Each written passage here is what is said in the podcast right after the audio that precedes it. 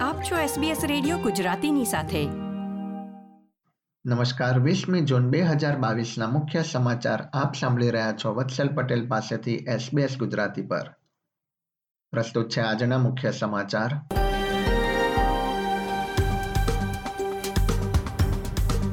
દેશનું ઊર્જા સંકટ સમાપ્ત થયાનું ઊર્જા મંત્રીનું નિવેદન. રક્ષા મંત્રી રિચર્ડ માલ્સ ભારતની મુલાકાતે. અને વિક્ટોરિયામાં કોવિડ નાઇન્ટીનના વધુ નિયંત્રણો હળવા થશે. હવે સમાચાર વિગતવાર. કેન્દ્રીય ઊર્જા મંત્રી ક્રિસ બોવેને જણાવ્યું છે કે ઊર્જા સંકટ મોટે ભાગે સમાપ્ત થઈ ગયું છે, પરંતુ વીજળીના જથ્થા પર હજી પણ દબાણ રહેલું છે.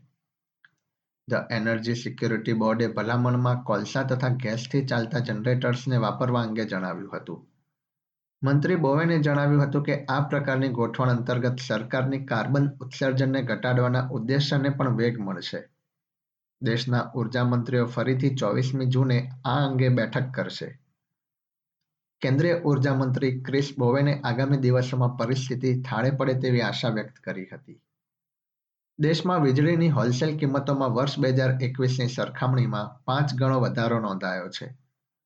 ઓસ્ટ્રેલિયન કોમ્પિટિશન એન્ડ કન્ઝ્યુમર કમિશને જણાવ્યું છે કે વીજ કંપનીઓ આ પરિસ્થિતિ બદલ ગ્રાહકો પર દબાણ ન વધારે તે માટે નજર રાખવામાં આવી રહી છે.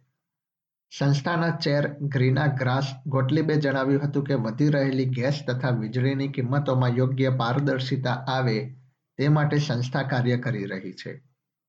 વૈશ્વિક સ્તરે યુક્રેનમાં યુદ્ધ અને અન્ય પરિબળોના કારણે ગેસની કિંમતમાં વધારો થયો છે.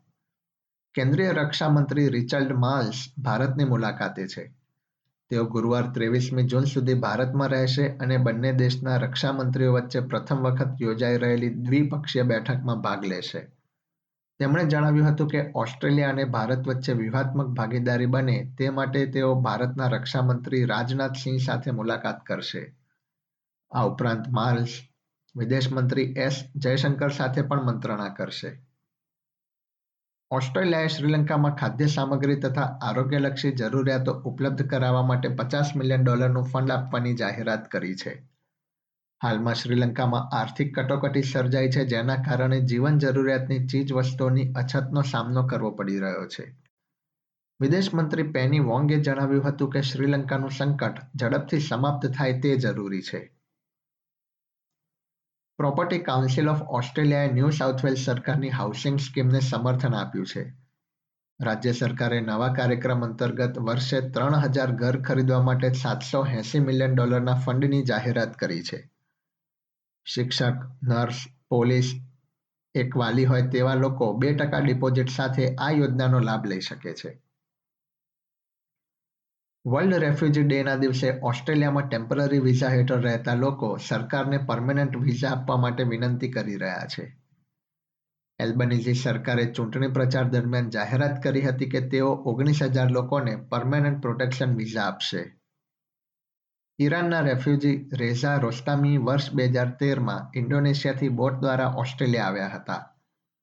તેમણે એસબીએસ ન્યૂઝને જણાવ્યું હતું કે પરમનન્ટ રેસિડેન્સી વિશે અનિશ્ચિતતા હોવાથી તેમના પરિવારે મુશ્કેલ પરિસ્થિતિનો સામનો કરવો પડી રહ્યો છે. ઓસ્ટ્રેલિયામાં કોવિડ નાઇન્ટીનના આંકડા પર એક નજર કરીએ તો સોમવારે ઓસ્ટ્રેલિયામાં કોવિડ નાઇન્ટીનથી અગિયાર મૃત્યુ નોંધાયા હતા, જેમાં પાંચ ન્યૂ સાઉથ વેલ્સમાં અને સાઉથ ઓસ્ટ્રેલિયામાં નોંધાયા હતા. વેસ્ટર્ન ઓસ્ટ્રેલિયામાં અગાઉ નોંધાયેલા બે મૃત્યુનો આ યાદીમાં સમાવેશ કરવામાં આવ્યો છે. ન્યૂ સાઉથ વેલ્સમાં હોસ્પિટલ તથા આઈસીયુમાં દાખલ દર્દીઓની સંખ્યામાં છેલ્લા ત્રણ અઠવાડિયાથી સતત વધારો થઈ રહ્યો છે. સોમવારે હોસ્પિટલમાં દાખલ દર્દીઓની કુલ સંખ્યા એક હજાર ચારસો સિત્તેર હતી. બે જૂનના રોજ આ સંખ્યા એક હજાર છાસઠ હતી. આઈસીયુમાં દાખલ દર્દીઓની સંખ્યા આ સમયગાળામાં વધીને અઠ્યાવીસથી અઠ્ઠાવન થઈ ગઈ છે. ક્વિન્સલેન્ડમાં પણ હોસ્પિટલમાં દાખલ દર્દીઓની સંખ્યામાં વધારો થયો છે. બીજી તરફ એક અભ્યાસ પ્રમાણે આ વર્ષના ફેબ્રુઆરી મહિના સુધીમાં ઓસ્ટ્રેલિયામાં અઢાર કે તેથી મોટી ઉંમરના સત્તર ટકા લોકોને કોવિડ નાઇન્ટીનનો ચેપ લાગી ચૂક્યો હતો.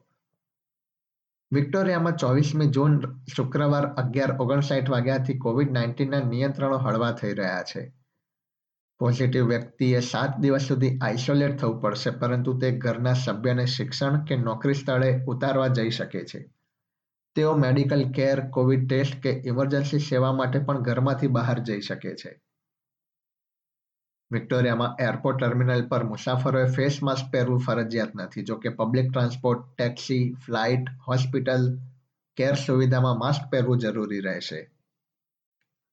શિક્ષણ, ખાદ્ય પદાર્થોની સેવા, મીટ, સી ફૂડ પ્રોસેસ તથા ક્વોરન્ટીન એકોમોડેશન સેક્ટરમાં કાર્ય કરતા કર્મચારીઓએ રસીનો ત્રીજો ડોઝ મેળવવો જરૂરી નથી.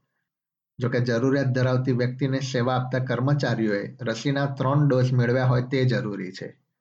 જેમાં residential age care, disability care, આરોગ્ય સુવિધા, જેલ, ઇમરજન્સી સર્વિસ તથા પોલીસનો સમાવેશ થાય છે. રેસિડેન્શિયલ એજ કેર, ડિસેબિલિટી કેરમાં મુલાકાતીઓની મર્યાદા હટાવવામાં આવશે. મુલાકાતીઓ નેગેટિવ, રેપિડ એન્ટીજન ટેસ્ટ દર્શાવી સુવિધાની મુલાકાત લઈ શકે છે. એસબીએસ ગુજરાતી પર આ હતા સોમવાર વીસમી જૂન બપોરે ચાર વાગ્યા સુધીના મુખ્ય સમાચાર. આ પ્રકારની વધુ માહિતી મેળવવા માંગો છો? અમને સાંભળી શકશો Apple podcast Google podcast Spotify કે જ્યાં પણ તમે તમારા પોડકાસ્ટ મેળવતા હોવ.